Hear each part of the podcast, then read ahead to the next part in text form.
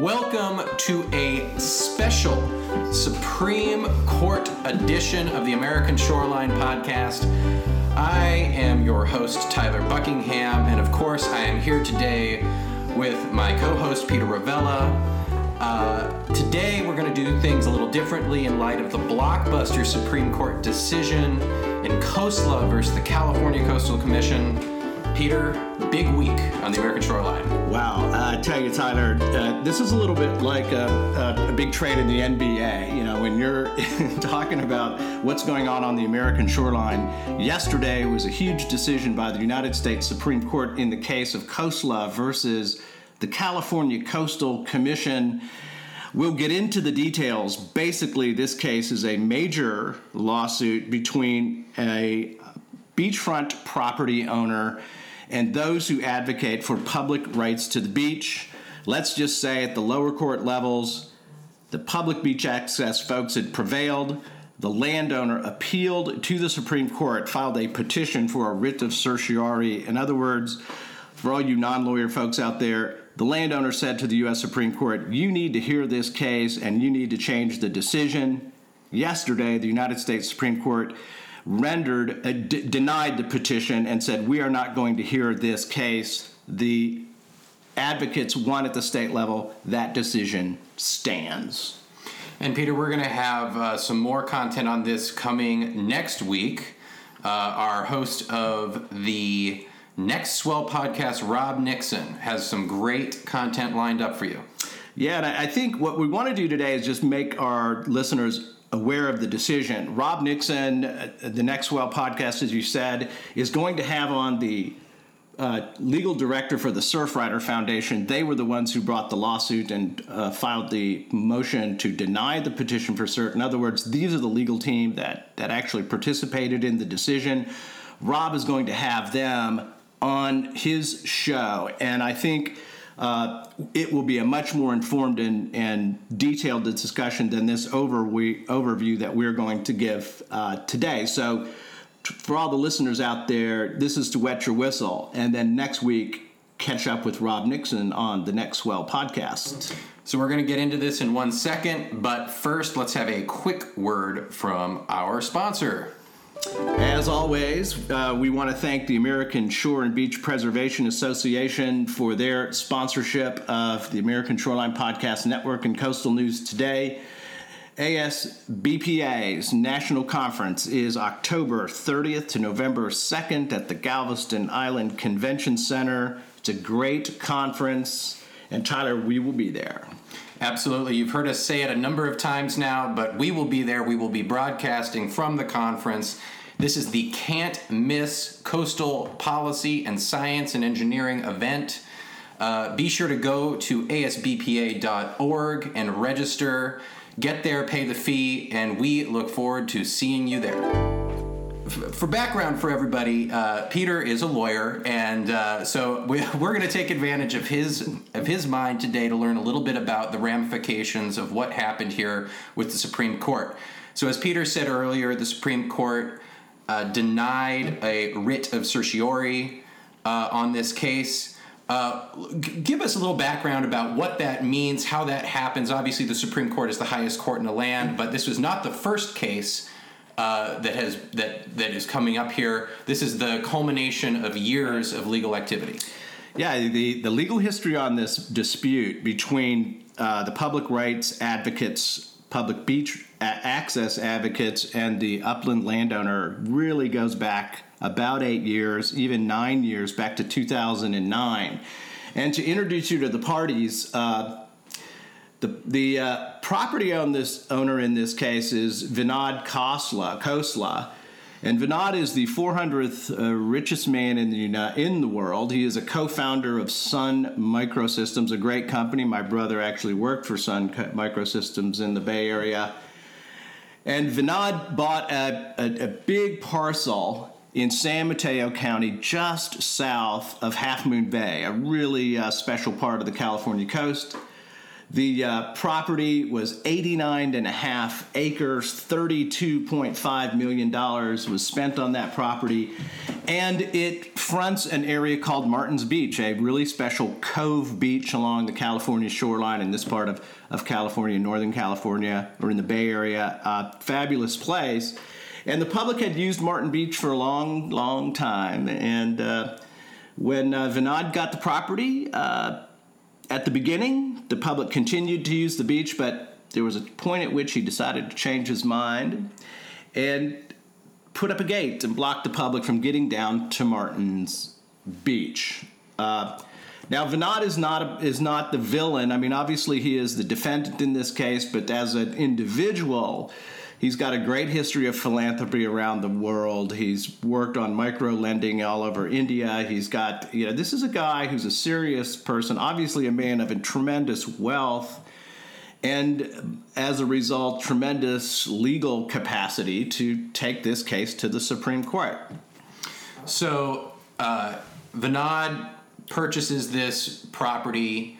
Uh, he decides to gate it off. Peter, what what does that trigger when he puts that gate up? Well, I think. Uh, of course, it drew the attention of a lot of folks in California and around the United States in the beach access community. Um, when he initially buys the property, he buys the property from, from a family, the Deeney family. Uh, that family had held this piece of property for about a 100 years. And over that 100 year period, the public was able to get down to Martin's Beach. In fact, the family had created a public access uh, road and a parking lot. They put up a restroom and they ran a concession store and they charged a fee to get to the beach. Uh, there was an accommodation between the upland owner and the, the Deeney family that, that held the property until 2009. Um, when Vinod bought the property, he, he kept the entry road open, he, he kept the fee going, but at some point, uh, he thought this business is a money loser. It clearly was, as they said, he was losing money hand over fist.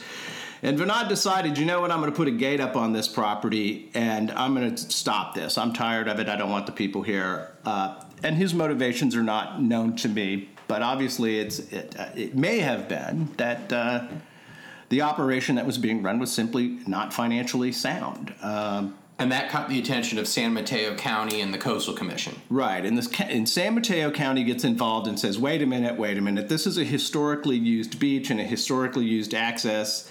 Uh, they attempt to block that, and and uh, Vinod files suit against the county, uh, and uh, he shuts down the entry road. He puts up a gate across the pathway down to the beach. He paints over the welcome sign that was along the road that got you down to the uh, parking area. In other words, he turns off the spigot, and that results in uh, protest by San Mateo County and a lawsuit by by Vinod against uh, against San Mateo County. So, in that particular case, the county uh, dismissed the case. Is that correct, Peter? They, they dismissed the case on the grounds that uh, the Coastal Act that that in fact the state did have the ability to permit these kind of decisions on the coast. Is that correct? Well, I think we'll. I'll tell you what. This is a perfect place to. to we'll defer to, to Rob Absolutely. Nixon's show next week on the specific details. But a county judge there uh, in San Mateo County uh, did not, uh, Vinod did not prevail in that lawsuit. Um, the issue festered for years, resulting in uh, the arrest of several surfers in 2012.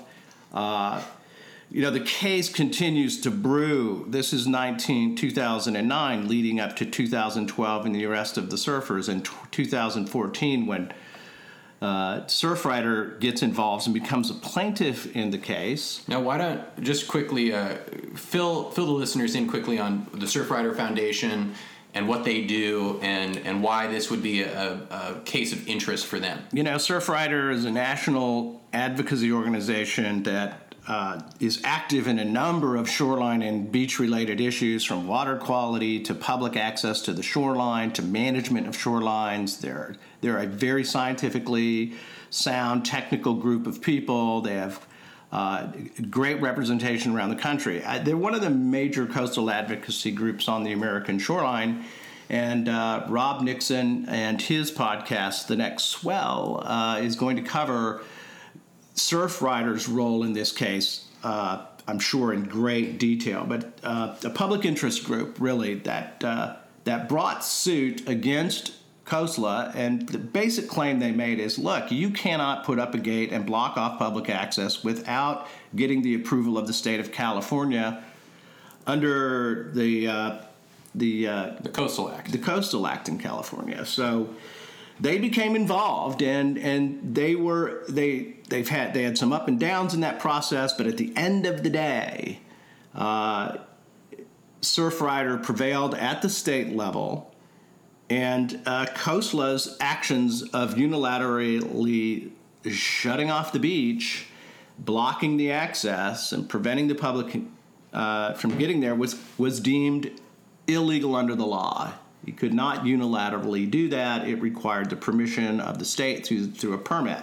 Right. So from the San Mateo County Court, Khosla appeals to the state Supreme well, Court. Well, we, we, had a stop in the Superior Court in California, and the, the okay. Surfrider. There's a again. I'm going to let. I'm going to let. Uh, so there's Rob, a long legal battle. There's a here. number of court cases that led to the Supreme Court. Uh, Prolonged campaign. Yes, here. there was an appeal to the California Supreme Court as well that did not was not accepted. But let's say it was about an eight year journey to right. get to.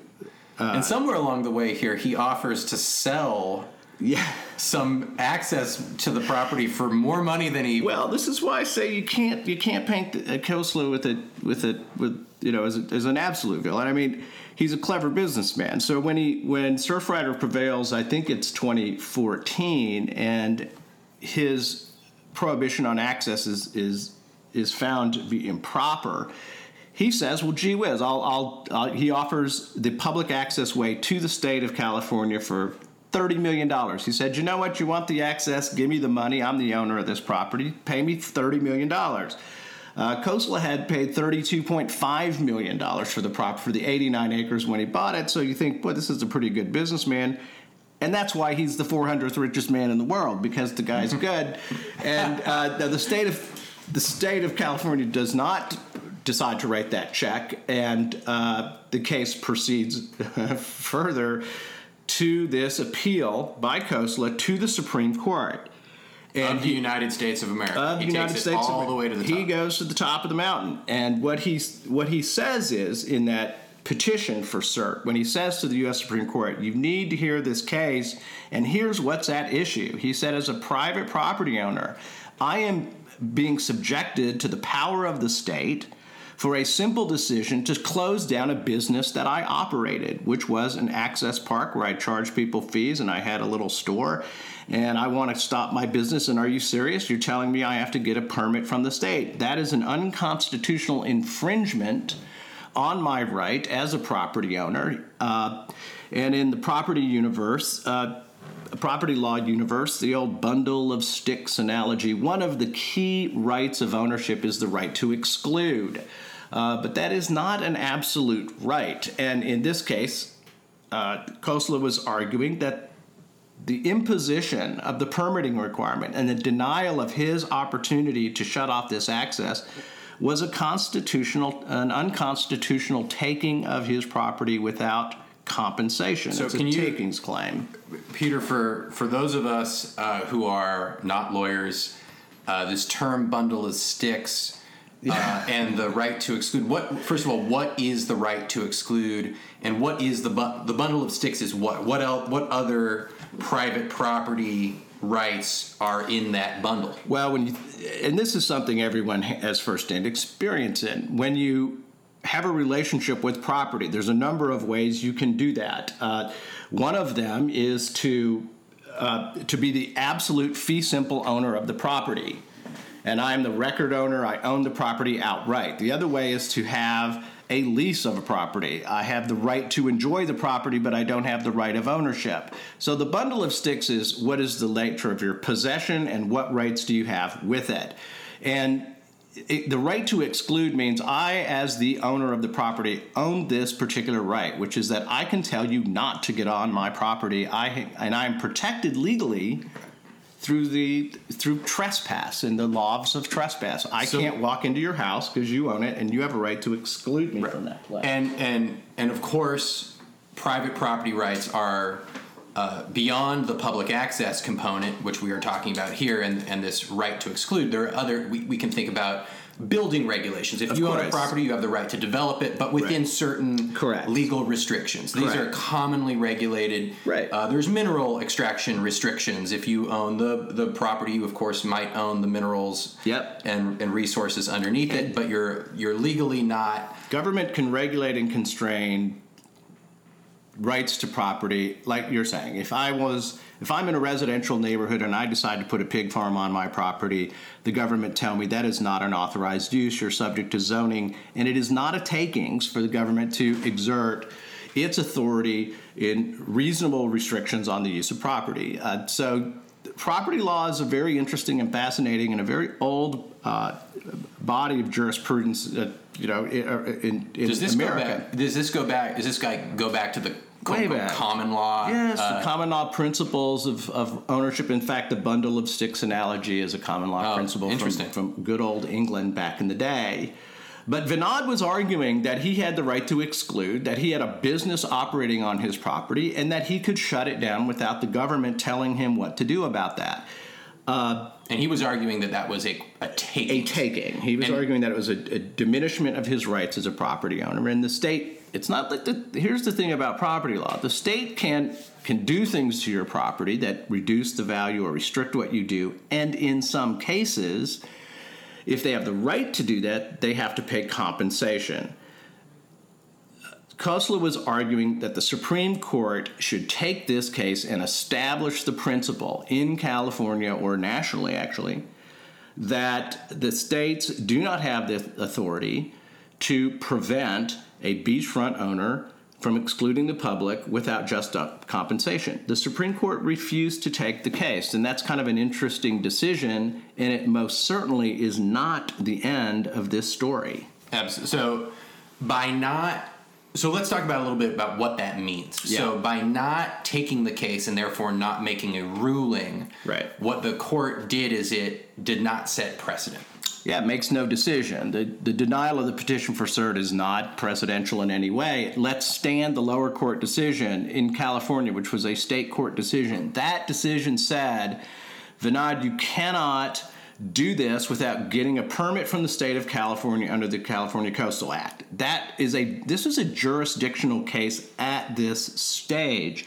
Um, they're not saying that the, the the state court did not say that he cannot put up a sign and block the access. What they said is you can't do that without a permit. So now we enter the land of, of a permit battle. I'm sure there will be a, rather lively discussion about the permit application, what the permit should allow. And again, this is where I'm really looking forward to Rob's show next week because I want to know from uh, from the folks he's talking to at Surfrider what is the likely disposition of this case going forward. This is not the end of the story. There's going to be now a permitting battle over whether uh, the state of California will issue a permit to Vinod to close the beach off. Um, yeah, if I'm guessing, I think they probably won't give him a permit, but who knows? That will probably generate another round of litigation. Um, So, so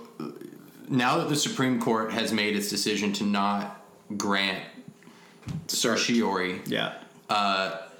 we're looking forward now as far as what this means going forward for this particular beach. Uh, it's still owned. Uh, Vinod will probably will, will need to go to through the permitting process. His attorneys have said that they will do this. Yeah. That they will comply with this decision and, and go back to the to the state. Yeah. And what you're saying is that now that process will unfold and Yeah. and and so do, outline for the listeners maybe a few of the uh, possible outcomes here that that might come out. I mean, you were saying earlier that you know the the, the fee, for example, right now there's a, a parking fee. Um, In the old days, uh, the business was operated even when Vinod had the property. He initially allowed people to continue to come in through from the road uh, down to the parking area and down to the beach if you paid a $10 entry fee. Here's one. I have so many questions about how this plays out, and I'm really looking forward to Rob Nixon's podcast uh, and following this case as it goes forward. Um, could Vinod, for example, say, okay, you're going to make me keep this access way open? Uh, here's the deal the access fee is $100 a day. Does he have the right to set a permit fee? We know, I think it's been, at least it's been reported, that the fees that he collected were insufficient to cover the cost of maintaining the parking area, providing security, and cleaning up the beach and picking up the trash. It was a money loser. Um, it seems reasonable that Vinod would say, gee whiz, that if we're going to have this access way, I'm going to charge enough money to make it a break even proposition. Could he go to $100? Could he effectively use a fee to substantially constrain the rights of the public to get to the shoreline? I think that's one thing I'm, I'm fascinated about. I really want to know about if he has the right to, regulate a business, and I, I got to think he does. Um, can he set hours of access? Can he says the beach is open from 10 to 2 o'clock? That's when I want people there. And guess what? On Easter, I don't want anybody around, or during this particular holiday when my family is here, I don't want anybody here. I mean, can he set the hours of operations? And what if those are highly constraining to the public? Uh, there's just a number of things that are going to go uh, be discussed from this point forward that I think this is where Coastal News Today can do a great job in, in on the network and Rob Nixon's podcast because these things are not simple. Um, now, having said that the case is not fundamentally resolved, does not mean that the case does not have a massive implication at the moment. And let me tell you what I, I think that is. The Supreme Court was given a crystalline opportunity to rule on the takings of uh, on a takings claim by a beachfront owner in regard to beach access. They could have decided, for example, that the Coast California Coastal Act and the permitting requirement to adjust access over private property was an unconstitutional law. Or that the law could not be implemented unless there was compensation due. I mean, there were a number of things that the Supreme Court could have done with the case that would have had national implications and what I think is important about what happened yesterday in the denial of cert uh, petition was that the court sidestepped that opportunity and did not proclaim uh, that the law was an infringement on Vinod Khosla's rights as a property owner. Um, there were I think Vinod had the best lawyers you can get, and the Pacific Legal Foundation and other property rights organizations that are active on the American shoreline were very active. I think the case was fully litigated, or at least the petition for cert was. Uh, the, motion for the petition for cert was was was fully litigated, and the Supreme Court stepped away. And I think it's it's, it's hard to know. What should we read into that? I don't know. They didn't take the opportunity to knock to put a coffin in public access on the American, a nail in the coffin of public access on the American shoreline. Well, it looks like we're going to have to stay tuned for the next steps. And uh, thank you, Peter, for uh, doing this uh, this emergency podcast on the Supreme Court decision. I I know that uh, we're all interested in knowing what it means, and uh, really appreciate your insights here, Peter. It's it's not a bad first cut, but uh, uh, you know, again, I think the real pros on this issue are going to be Angela Howe, the legal director of the Surfrider Foundation, and Sarah Damron, and who has also worked actively on the Martin's Beach case for Surfrider. We're going to get to hear from them directly. Um, it would be interesting to talk to the Pacific Legal Foundation about it as well. I'm sure they have a, uh, a pointed opinion about the decision. But I might try to have them on uh, the Beach Shack. Actually, yeah, uh, think, when I think about it, I think they'd be fantastic guests. Um, well, I'd love to hear from them, you know, because they were instrumental in uh, beach access law in Texas, uh, in some of the court cases that changed how Texas beach access uh, laws work. So, Pacific Legal Foundation is some someone that our listeners should be familiar with and understand and know about because they're a powerful Absolutely. voice on the American shoreline. I, think I think that that'll be kind of my my concluding thought for this uh, special edition podcast is that you know, even though this case uh, did not set national precedent and was in California, these public access versus p- private property rights issues are popping up all over the American shoreline. They this is really an ongoing battle that we will be covering Yeah. uh, with, with with great interest. Absolutely. And folks, uh, the Coastal News Today Facebook page uh, has an article from last week where we were anticipating the decision by the Supreme Court. We announced the ruling yesterday uh, on on through our Facebook feed, and uh, that's the kind of thing I, I really want to bring to our readership and our listeners. Uh, these things need to be understood and tracked. Uh, they make a big difference all around the United States. So, Tyler, thanks for doing a special show. Uh, I know that's not going to be something we do all the time, but this decision We wanted to get on. we needed to we needed to talk about this decision, and I can't wait to hear uh, next week from Rob Nixon uh, on the next Swell podcast on the ASPN network. Absolutely. Thank you, everybody, and have a great day. Thanks, you guys. Thanks for listening in.